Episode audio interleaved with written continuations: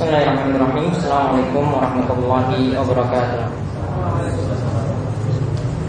Innalhamdulillah nahmaduhu wa nasta'inuhu wa nastaghfiruh wa na'udzu billahi min shururi anfusina wa min sayyiati a'malina. Man yahdihillahu fala mudilla wa man yudlilhu fala. واشهد ان لا اله الا الله وحده لا شريك له واشهد ان محمدا عبده ورسوله اللهم صل على نبينا وسيدنا محمد وعلى اله ومن تبعهم باحسان الى يوم الدين Ikhwan Fiddin Rahimani Rahimahullah Alhamdulillah Kita diperjumpakan kembali Allah Subhanahu Wa Taala Dalam pembahasan kita Masalah akidah Dan saat ini kita akan memulai dengan kitab yang baru yaitu dari karya Syekh Muhammad bin Abdul Wahab yang meninggal dunia tahun 1206 Hijriah yaitu Kitab Tauhid. Di mana kitab ini adalah salah satu dari kitab akidah yang sudah semestinya dipahami atau dikuasai oleh setiap muslim. Karena kita mempelajari tauhid dan syirik itu bukan hanya bagian kulitnya saja tapi kita harus mempelajarinya juga secara lebih rinci Ya, dalam kitab tauhid ini nanti akan mengkaji tauhid dan syirik serta hal-hal yang lainnya dan tarikah atau cara yang nanti ditempuh oleh Syekh Muhammad bin Abdul Wahab adalah menyampaikan ayat, menyampaikan hadis, kemudian disimpulkan dengan masail atau e, faidah-faidah dari dalil-dalil yang beliau sampaikan. Jadi kitab ini adalah kitab yang sangat penting dan adapun untuk penjelasan dari kitab kitab Tauhid ini sudah sangat banyak sekali dari para ulama uh, mulai dari masa silam yang pertama kali membuat syarah kitab tauhid yaitu Syekh Sulaiman bin Abdullah bin Muhammad bin Abdul Wahab atau cucu dari Syekh Muhammad bin Abdul Wahab yang di mana beliau menulis kitab Taisir Al-Azizil Hamid. Ini adalah kitab syarah pertama dan yang paling luas ya daripada syarah atau penjelasan yang lainnya ya Taisir Al-Aziz Al-Hamid ini yang syarah yang paling bagus.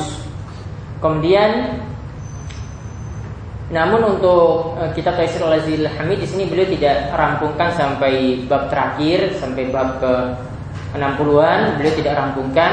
Beliau cuma rampungkan sampai bab musawirun yaitu tentang masalah gambar.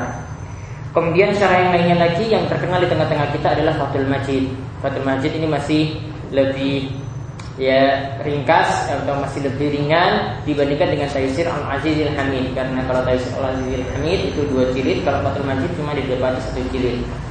Kemudian uh, ulama-ulama belakangan juga punya syarah atau penjelasan yang lainnya ya. Ulama-ulama belakangan itu banyak menukil dari kitab-kitab yang ada sebelumnya seperti dari kitab Fathul Majid dan kitab Taisir Al-Azizil Hamid tadi dan yang nanti akan kami banyak merujuk ya yaitu dari dua kitab sebagai penjelasan. Itu dari kitab Syekh Shalal Fauzan yaitu Al-Mulaqqas uh, Al-Mulaqqas fi Syarh Kitab Tauhid.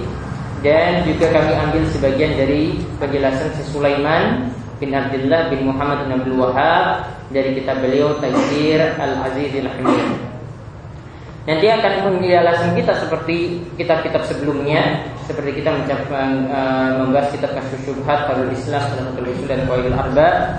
Kita bahas uh, dengan penjelasan yang meringkas, uh, langsung pada faidah-faidah saja dan kita beralih pada uh, bab-bab selanjutnya juga seperti itu. Baik, uh, kita langsung lihat ke awal pembahasan beliau Beliau memulai kitabnya dengan menyebut Bismillahirrahmanirrahim Alhamdulillah Wassallallahu ala Muhammadin Wa ala alihi wa sahbihi wa sallam. Kitab Tauhid. Beliau memulai dengan judul Kitab Tauhid. Ya tanpa memberikan judul bab Babnya itu apa? Ya ini artinya Beliau memulainya Dengan maksud Ya di dalam bab pertama ini Ini beliau maksud untuk menjelaskan ya urgensi tauhid. Bila ingin menjelaskan urgensi tauhid. Dan perlu diketahui bahwasanya isi kitab tauhid itu ada dua bagian utama. Ya, isi kitab tauhid itu ada dua bagian utama. Yang pertama yaitu penjelasan tauhid yang menjadi kewajiban hamba. Itu penjelasan tauhid yang menjadi kewajiban hamba.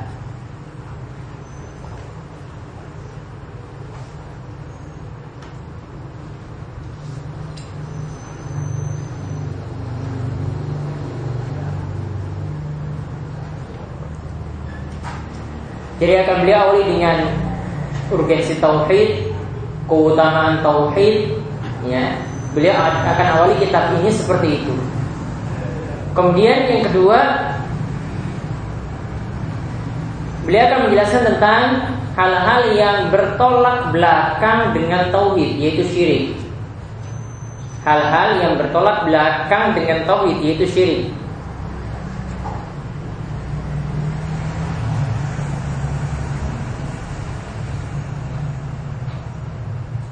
di mana yang bertolak belakang di sini bisa jadi syirik besar. Bisa jadi syirik kecil yang nanti akan beliau bahas dan bisa jadi juga ia mengurangi tauhid atau iman seseorang yaitu perbuatan bid'ah atau maksiat.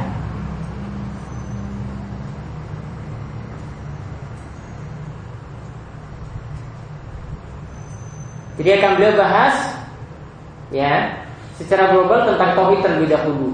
Lalu beliau bahas tentang syirik. Beliau nanti beranjak dari bahaya syirik.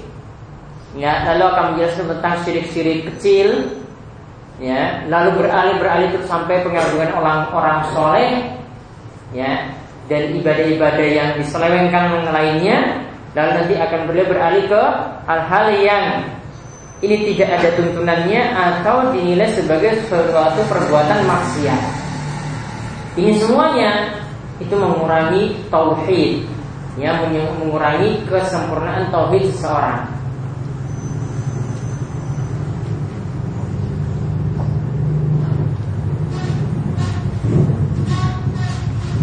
Nah, tauhid sendiri seperti kita ketahui, ya makna tauhid itu ada dua, ada makna am, ada makna khas.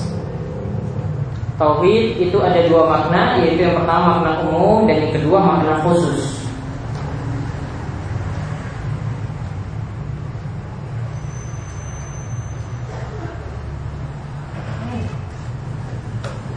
Yang makna umum itu artinya ya mengesahkan Allah dalam rububiyahnya, uluhiyahnya dan asma wa sifat.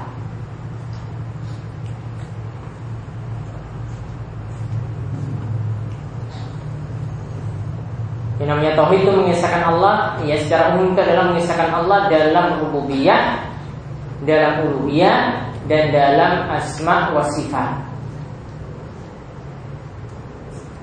Kemudian yang kedua makna khusus ini yang kita kaji.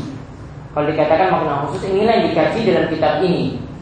Tapi ada beberapa bagian juga tentang tauhid rububiyah juga ada, beliau akan bahas. Ya, ada juga tauhid asma wa sifat nama dan sifat Allah juga yang akan beliau singgung. Tapi mayoritas dari kitab ini adalah tauhid yang khusus ini. Tauhid yang khusus ini adalah ifradullah bil ibadah. Maknanya adalah mengesahkan Allah dalam ibadah.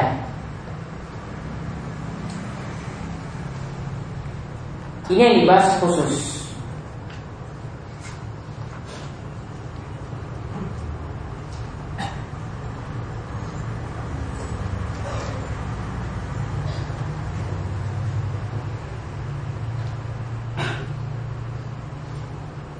Dan nanti di sini beliau ya tipe beliau adalah tidak langsung tipe beliau itu tidak langsung memfonis sesuatu, tetapi beliau menggiring seseorang ya kepada dalil dan kesimpulannya bisa disimpulkan sendiri.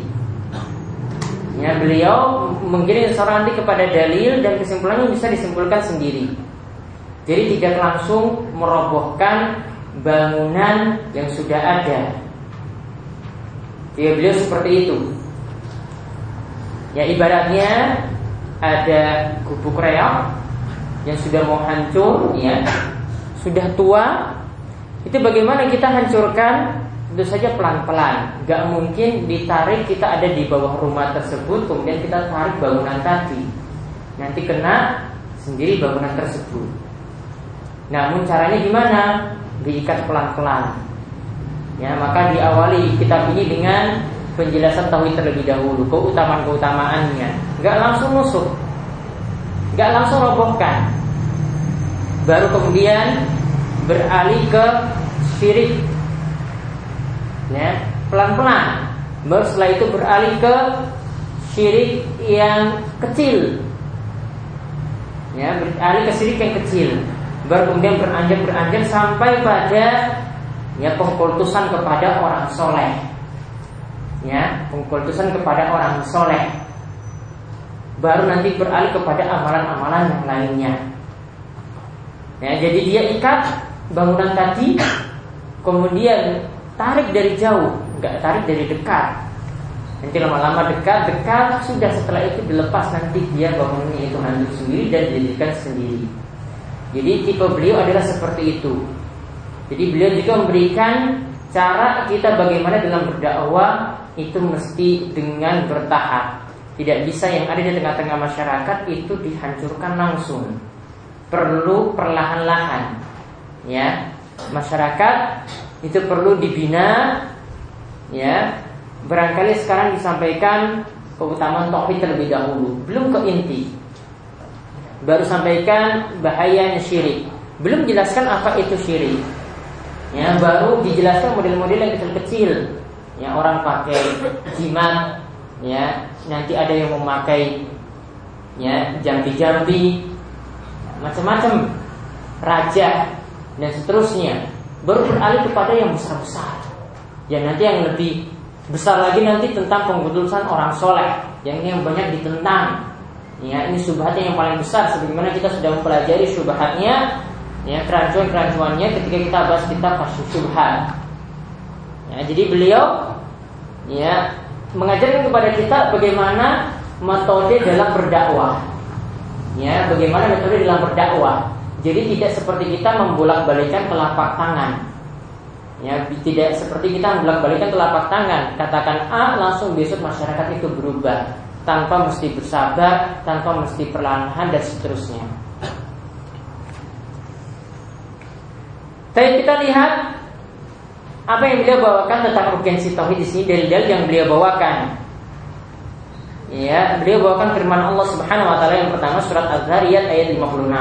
Allah Subhanahu wa taala berfirman, "Wa ma khalaqtul jinna wal insa illa liya'budun." Tidaklah aku menciptakan jin dan manusia kecuali untuk beribadah kepadaku. Para ulama katakan yang namanya ibadah jika dimutlakkan cuma disebut ibadah saja, maka yang lebih dipahami terlebih dahulu maksud ibadah itu adalah tauhid. Maka ayat tadi itu dapat dikatakan tidaklah Allah menciptakan jin dan manusia kecuali untuk mentauhidkan Allah. Tidaklah Allah menciptakan jin dan manusia kecuali untuk mentauhidkan Allah.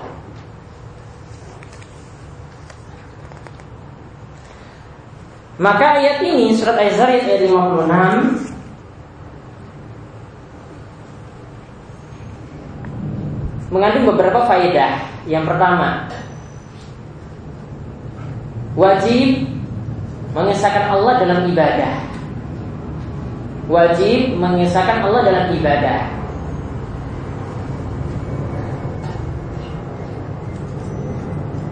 Dan ini berlaku bagi jin dan manusia. Ya, ini berlaku bagi jin dan manusia.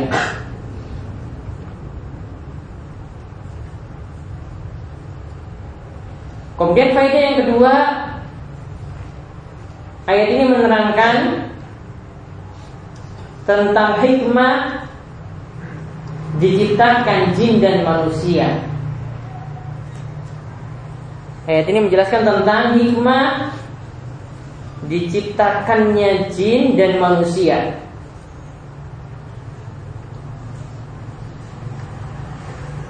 Bahwasanya penciptaan jin dan manusia hikmahnya adalah untuk beribadah kepada Allah.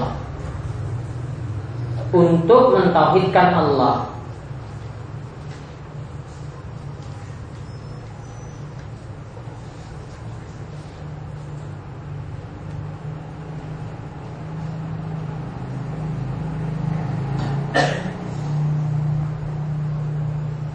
Kemudian faedah yang ketiga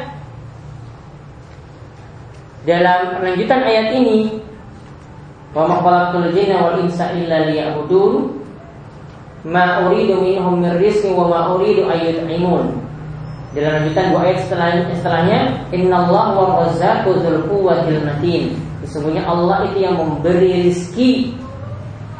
Maka di sini menunjukkan bahwasanya yang memberi rizki dan yang mencipta. Karena wa makhlukul jinna wal insa itu berarti menunjukkan Allah itu pencipta. Yang memberi rizki dan yang mencipta itulah yang berhak diibadahi.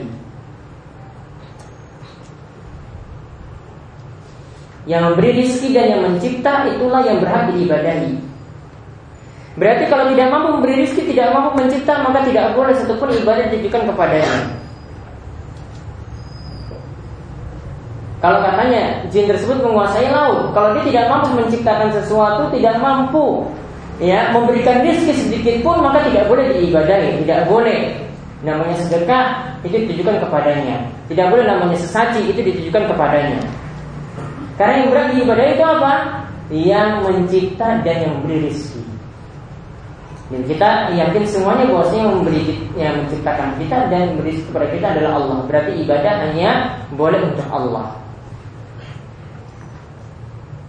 Kalau selain Allah itu dapat mencipta alat, nah itu baru boleh diberi ibadah. Kalau tidak mampu, maka tidak boleh. Ini konsekuensi dari pemahaman ayat tersebut.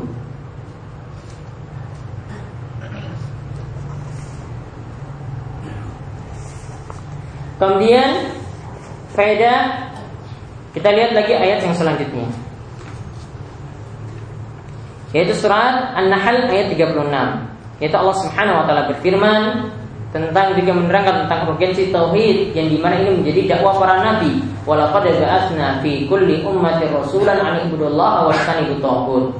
Dan telah kami utus di setiap umat atau generasi. Ya, ta'ifah itu maknanya adalah e, bisa maknanya itu kelompok, ya, bisa maknanya itu adalah generasi, jail generasi. Yaitu telah kami utus ke, ke setiap umat seorang rasul yang memerintahkan untuk anibudullah untuk menyembah Allah saja dan menjauhi tauhid. Yang perintahnya adalah untuk menyembah Allah saja dan menjauhi tauhid.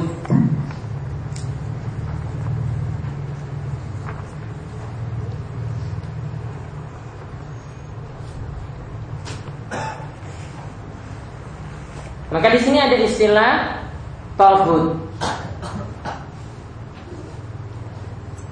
Apa pengertian dari togut? Pernah kita singgung ketika membahas kitab salah satu usul di mana ketika itu Syekh Muhammad bin Abdul Wahab itu menukil perkataan dari Ibnu Qayyim. Itu namanya togut adalah dia masih ingat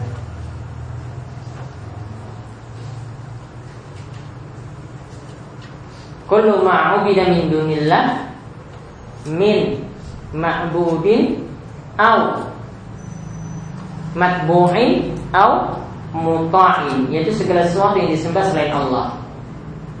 Ya, segala sesuatu yang disembah selain Allah. Nah, kullu ma kullu ma'ubida min dunillah, segala sesuatu yang disembah selain Allah. Yaitu bisa jadi dia itu ditujukan ibadah padanya, diibadahi atau diikuti atau ditaati. Kullu ma'bida min dunillah min ma'budin au matbu'in au muta'in. Itu segala sesuatu yang disembah selain Allah di mana sesuatu tersebut itu diibadahi kemudian diikuti atau ditaati.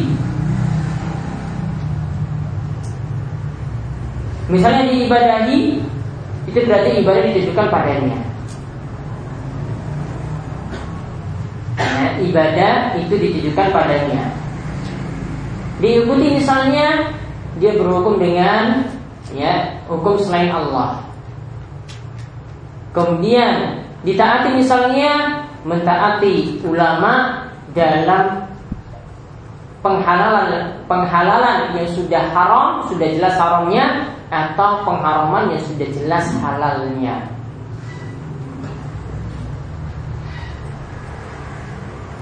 Ini namanya tauhid. Ini istilah yang mesti dipahami dalam ayat ini. Nah, ayat ini mengandung beberapa faedah. Yang pertama,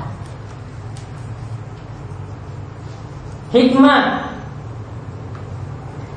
diutusnya para rasul adalah mendakwakan tauhid dan melarang dari syirik. Hikmah diutusnya para rasul adalah mendakwakan tauhid dan melarang dari syirik. Jadi kalau ada seorang dai, ya seorang dai yang dia mendakwakan tauhid berarti dia ikut jejak para nabi. Yang dia itu memberantas syirik berarti dia ikut jejak para nabi dan rasul. Kemudian ayat ini juga menunjukkan anak dinal anbiya walahid bahwasanya agama para nabi itu satu. Ya, agama atau ajaran para nabi itu satu. Nanti syariat mereka yang berbeda-beda. Tapi intinya dakwah mereka itu satu, yaitu dakwah tauhid.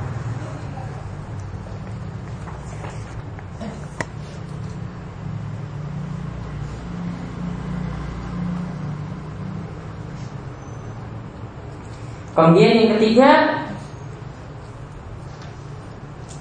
bahwasanya risalah itu berlaku untuk setiap umat.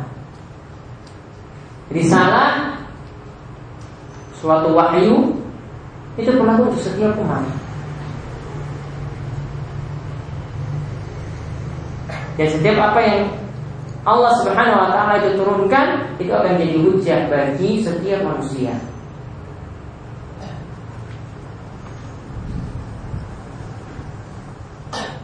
Kemudian faedah yang keempat, ayat ini menunjukkan tentang keagungan tauhid.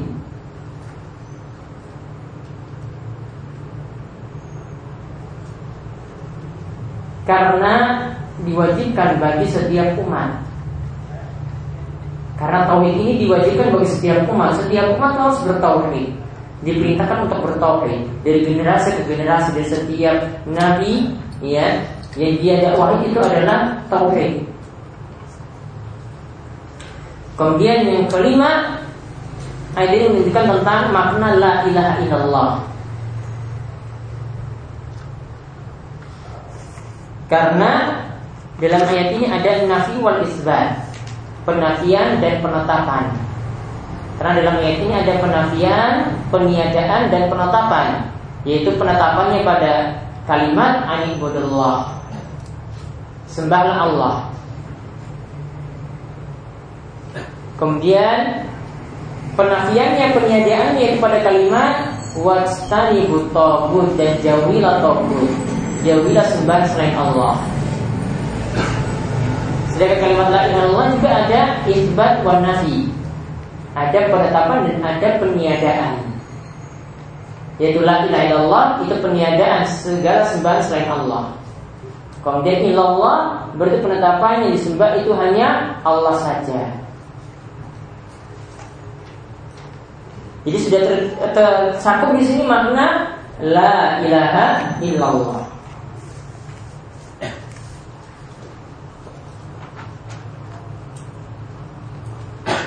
Kemudian ayat yang ketiga yaitu dalam surat Al-Isra ayat 23. Nah, dalam ayat ini, ini Allah Subhanahu wa taala menyampaikan beberapa perintah. Diawali pertamanya dengan tauhid. Ya, dalam surat Al-Isra ayat 23 nanti seterusnya diawali terlebih dahulu beberapa perintah. Itu di situ disebutkan beberapa perintah. Ya. Ada tauhid, ada berbakti pada orang tua, dilarang mendekati zina, ya, dan beberapa perintah yang lainnya dan diawali Perintah-perintah tadi itu dengan perintah untuk bertauhid. Yaitu Allah Subhanahu wa taala berfirman, "Wa qad rabbuka alla ta'budu illa iyyahu wa bil walidaini ihsana." Dan Rabbmu yaitu Allah telah kodok Kodok itu artinya amar wa wasal Dia telah memerintahkan atau mewasiatkan kepadamu Supaya engkau itu menyembah ya, Supaya kalian itu menyembah Hanya kepada Allah saja Hanya kepada dia saja walidaini isana Dan berbuat baiklah kepada orang tua kalian kepada kedua orang tua kalian.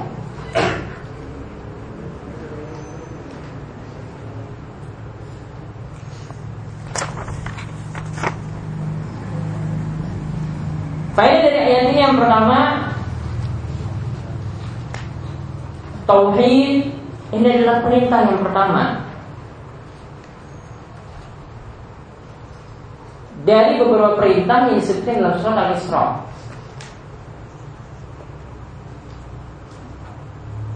Tauhid adalah perintah yang pertama dari beberapa perintah yang disebutkan dalam surat Al-Isra.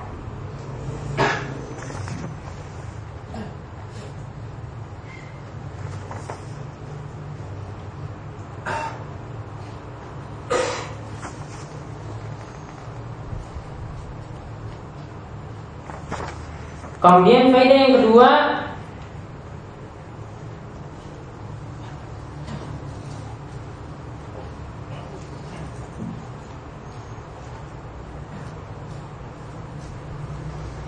Ayat ini menunjukkan tentang agungnya berbakti pada orang tua.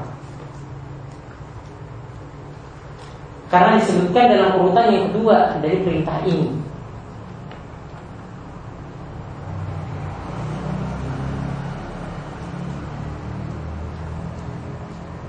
Ya, disebutkan dalam perintah untuk bertauhid untuk beribadah kepada Allah saja baru setelah itu disebutkan tentang perintah untuk berbakti pada orang tua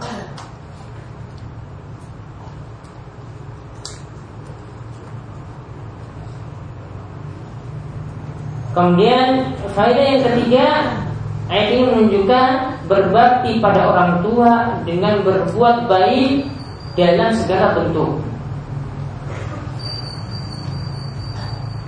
Jadi tidak dikhususkan pada satu bentuk saja, tapi segala bentuk perbuatan baik pada orang tua. Membahagiakan, membahagiakan dia dalam urusan dunia maupun akhiratnya, lebih-lebih lagi akhirat. Jadi bukan hanya ingin kuliahnya itu berhasil dan menyenangkan orang tua, tapi juga menyenangkan orang tua juga dalam hal agama, yaitu orang tua juga didakwahi Orang tua juga dinasihati. Orang tua juga dapat manfaat dari agama yang kita pelajari. Jadi bukan kita saja yang dapat manfaat. Orang tua itu lebih-lebih juga harus mendapatkan manfaat. Harus didakwahi Dengan perlahan-lahan Dengan penuh hikmah. Kemudian faedah yang terakhir dari ayat ini Ayat ini menunjukkan larangan Durhaka pada orang tua Durhaka ada yang bentuknya sederhana dengan bentuk ucapan, kata-kata yang kasar. Ada yang bentuknya dengan membangkang pada perintahnya, yang membangkang pada perintah orang tua. Berbeda halnya kalau membangkangnya di sini karena orang tua mengajak untuk bermaksiat. Nabi Muhammad itu katakan, ya la ta'ata li makhluqin fi ma'siyatillah tidak ada ketaatan kepada makhluk dalam berbuat maksiat kepada Allah. Sebagaimana diriwayatkan oleh Imam Ahmad. Ya, jadi di sini menunjukkan tidak boleh taat pada orang tua. Artinya boleh membangkang ketika itu dalam hal maksiat. Ya ketika itu dalam hal durhaka kepada Allah Subhanahu wa taala. Kemudian ayat berikutnya lagi. Yaitu ayat yang keempat. Wa'budullaha wa la tusyriku bihi syai'a itu dalam surat An-Nisa ayat 36. Wa'budullaha wa la tusyriku bihi syai'a. Itu Allah itu memerintahkan sembahlah Allah ya dan janganlah kalian berbuat syirik sedikit pun kepada Allah Subhanahu wa taala.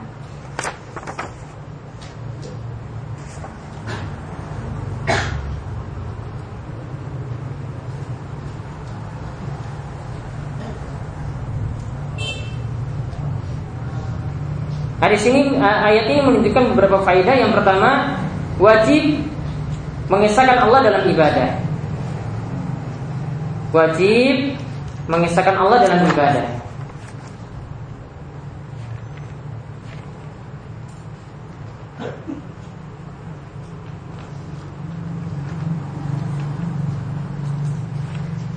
Karena dalam surat An-Nisa ayat 36 ini dan seterusnya ini menjelaskan tentang 10 hak. 10 kewajiban. Di mana dari 10 kewajiban tersebut kewajiban terhadap Allah itu lebih didahulukan. Itu kewajiban untuk bertauhid. Ini akan beliau sebutkan dalam masalah masail. Yang lebih setelah ini setelah beliau sebutkan dalil-dalil. Kemudian yang kedua Ayat ini menunjukkan haramnya syirik Dan wajib menjauhi syirik. Dan wajib menjauhi syirik.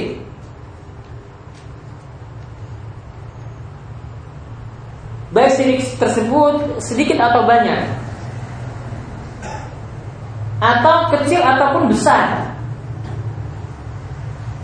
Sedikit saja syiriknya dijauhi. Banyak dijauhi. Syirik kecil dijauhi, syirik besar dijauhi.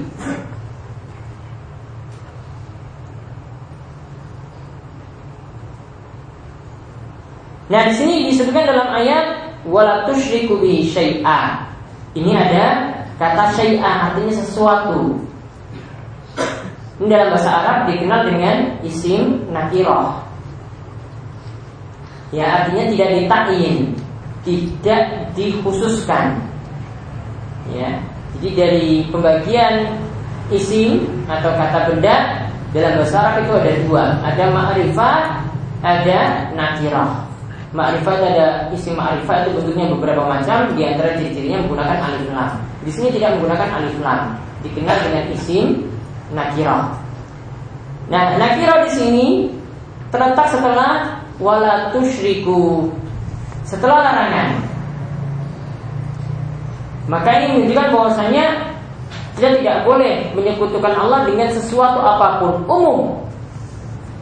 Di para ulama punya kaidah jika ada isim nakirah terletak setelah larangan atau penafian maka isim nakirah di sini bermakna umum. Artinya di sini apa? tidak boleh menyekutukan Allah, menduakan Allah dengan para nabi. Tidak boleh dengan para malaikat, tidak boleh dengan orang soleh, tidak boleh dengan benda-benda mati sekalipun. Umum. Kan dikatakan wala tusyriku bihi syai'a. Jadi tidak boleh diduakan dengan nabi. Ibadah ditujukan pada Allah, ibadah juga ditujukan pada nabi tidak boleh. Tidak boleh juga Allah diduakan dengan para malaikat. Tidak boleh juga dengan orang-orang soleh ataupun benda-benda mati. Karena di sini maksud ayat ini adalah syai'ah sifatnya itu umum, mencakup segala sesuatu tidak boleh diduakan, tidak boleh disekutukan dengan Allah Subhanahu wa taala.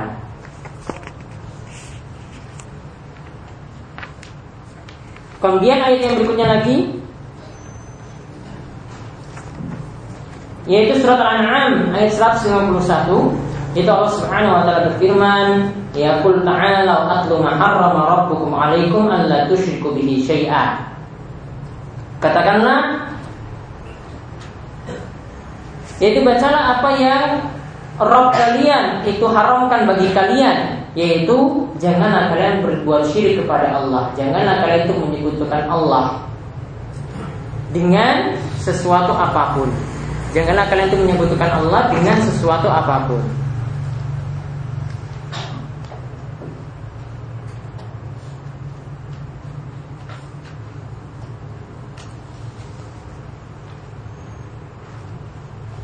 Jadi di sini dikatakan ya kabarkanlah ya apa yang Rabb kalian itu haramkan bagi kalian. Di sini dikatakan yang diharamkan itu adalah syirik.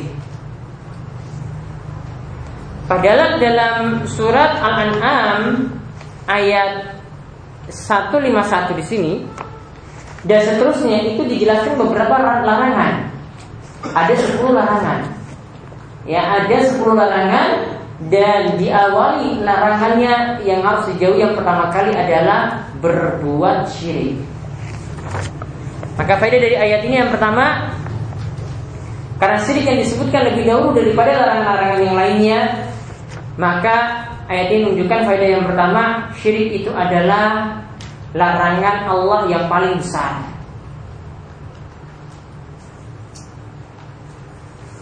Ketika Luqman itu menasihati anaknya, dia mengatakan pada anaknya, "Ya bunayya, inna syirka la zulmun azim." Wahai anakku, sesungguhnya syirik itu adalah kezaliman yang paling besar.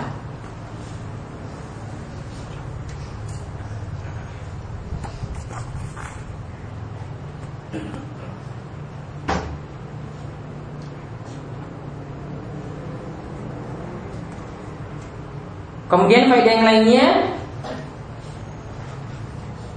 dalam surat Al-An'am 151 dan seterusnya dijelaskan 10 larangan-larangan yang mesti dijauhi.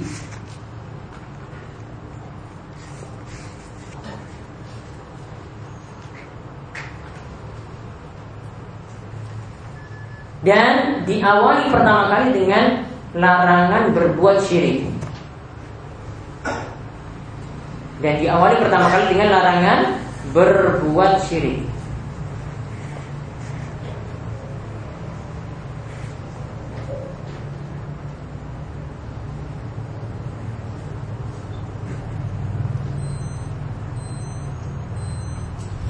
Maka ketika itu Ibnu Mas'ud tentang ayat ini beliau mengatakan, ya lihat di perkataan selanjutnya selanjutnya Ibnu Mas'ud radhiyallahu anhu itu mengatakan, "Man arada ayyan dhara ila wasiyati Muhammadin sallallahu alaihi wasallam allati 'alaiha khatimuhu falyaqra qawlahu ta'ala qul ta'ala atlu ma harrama rabbukum 'alaikum ila qawlihi wa inna hadza siratal mustaqim fattabi'u."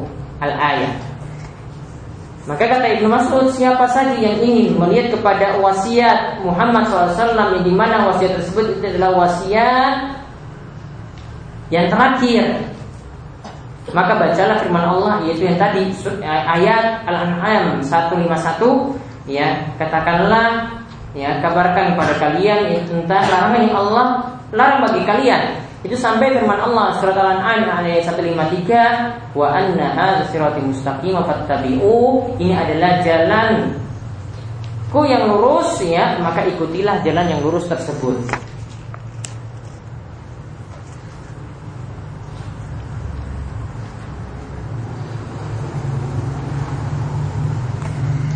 Maka perkataan Ibnu Mas'ud ini menjelaskan bahwasanya ini adalah wasiat Rasul yang terakhir. Ya, ini adalah wasiat Rasul yang paling penting. Karena wasiat ini dikatakan adalah wasiat yang terakhir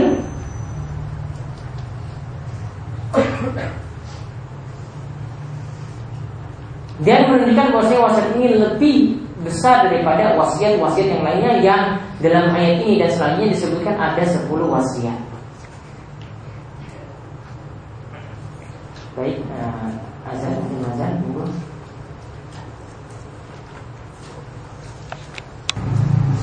Dan kita lihat perkataan Ibnu Mas'ud tadi, ya.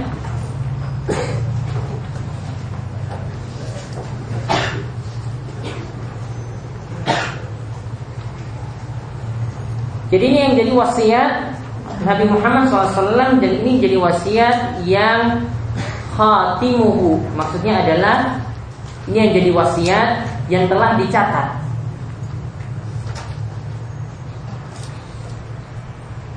Jadi yang wasiat tersebut seakan-akan dicatat wa 'alaiha dan dikhotam. Artinya dicap. Artinya artinya sudah dicetak, tidak mungkin tughayyar wala tubaddal, tidak mungkin diubah dan tidak mungkin diganti. Nah, itu yang dimaksudnya khatimuhu tadi. Ini adalah wasiat yang sudah dicatat, ya tidak mungkin diubah dan tidak mungkin diganti. Ini Syekh Sulaiman menjelaskan seperti itu. Jadi wasiat ini tidak bisa ditambah, tidak mungkin lagi dikurangi.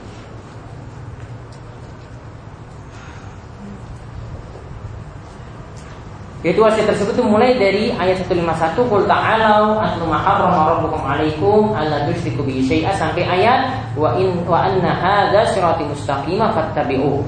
Ya, dijelaskan tentang larangan syirik di situ dan juga untuk mengikuti jalan yang lurus.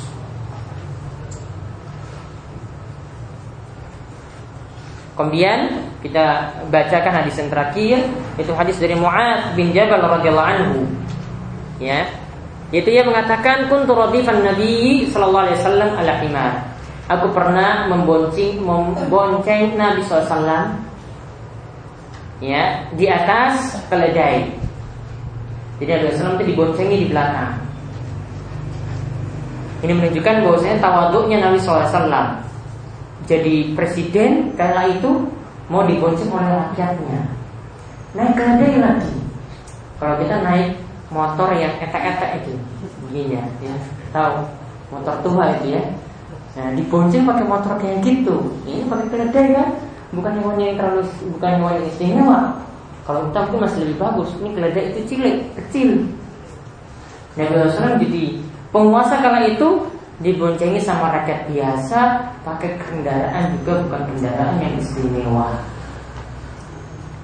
Fakolali maka Nabi SAW itu mengatakan kepadaku, mengatakan kepada Muaz, Ya Muaz, atadri mahakallahi ala ibad, tahukah engkau apa yang jadi hak Allah yang wajib ditunaikan oleh hamba? Apa yang jadi hak Allah yang wajib ditunaikan oleh hamba? Artinya Nabi tanya, apa kewajiban manusia terhadap Allah? Kemudian wa mahakul ibadi Allah dan apa hak hamba yang wajib Allah tunaikan. Artinya ini jadi ya balasan yang Allah nanti akan berikan jika manusia menjalankannya. Maka ketika itu Mu'ad menjawab Allah wa a'lam. Allah dan Rasulnya yang lebih tahu. Artinya karena tidak tahu mengatakan seperti itu. Sini Soleh al-Usaini itu menerangkan bahwasanya dimaksudkan dengan Allah wa Rasuluhu a'lam ucapan demikian ini dalam urusan syar'i. Meskipun Rasul sudah tiada, boleh ucapkan Allah wa Rasuluh a'lam. Karena kalau urusan agama, urusan syar'i, Rasul itu tahu. Sedangkan kalau urusan dunia, ya tidak disertakan Rasul di situ.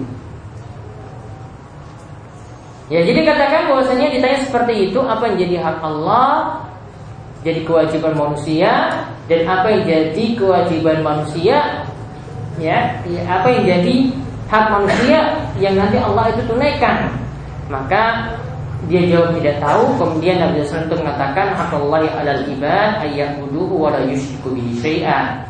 Wa hakul ibad Allah alla yu'adziba man la yushriku bihi syai'a. Yaitu hak hak Allah yang wajib ditunaikan oleh manusia yang wajib ditunaikan oleh hamba yaitu hendaklah mereka menyembah Allah.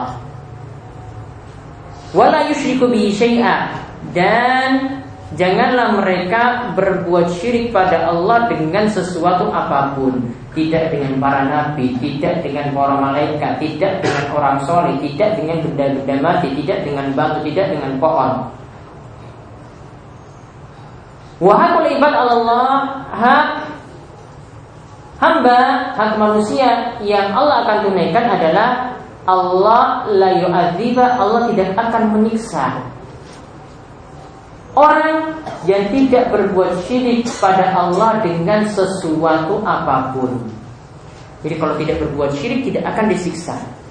Maka ketika itu Ini adalah suatu kebahagiaan yang besar. Karena kalau tidak berbuat syirik berarti akan selamat tidak berbuat syirik berarti tidak akan mendapatkan siksaan di akhirat. Mu'ad ketika mendengar ini ingin mengatakan kepada manusia yang lainnya, ingin mengatakan pada para sahabat yang lainnya, maka beliau katakan, ya, aku mengatakan ya Rasulullah, Apalah ubashirun nas? Apakah boleh aku memberikan kabar gembira ini kepada manusia? Bolehkah aku memberikan kabar gembira ini kepada manusia itu tentang tadi orang yang tidak berbuat syirik pasti selamat, pasti bahagia, pasti tidak akan disiksa. Bolehkah aku menyampaikan pada orang lain? Jadi maksud beliau di sini apa? Kalau ini disampaikan pada orang lain kan mereka akan merasa yang penting kalian tidak berbuat syirik pasti selamat. Artinya maksiat jalan terus, yang penting gak syirik. Yang penting gak pakai raja, gak pakai jimat-jimat, ya, gak ikut-ikut sesaji. Pasti apa akan selamat. Itu maksud muaz. Ini kabar gembira, tidak buat syirik pokoknya selamat. Artinya walaupun maksiat terus jalan, maka ketika itu Nabi SAW dengar Lalu beliau katakan La tubashirhum fayattakilu Janganlah engkau memberitahu kepada mereka manusia Nanti mereka bergantung pada hal itu Artinya mereka nanti enak-enakan saja maksiat ya Tetap terus berbuat maksiat Yang penting tidak berbuat syirik Akhrajahu fi sahihain Hadis ini diriwayatkan oleh sahihain Bukhari dan Muslim. Mutafakun alaih ini faedah-faedahnya insya Allah akan kita bahas dalam masail setelah sholat. Sallallahu alaihi wa sallam. Wa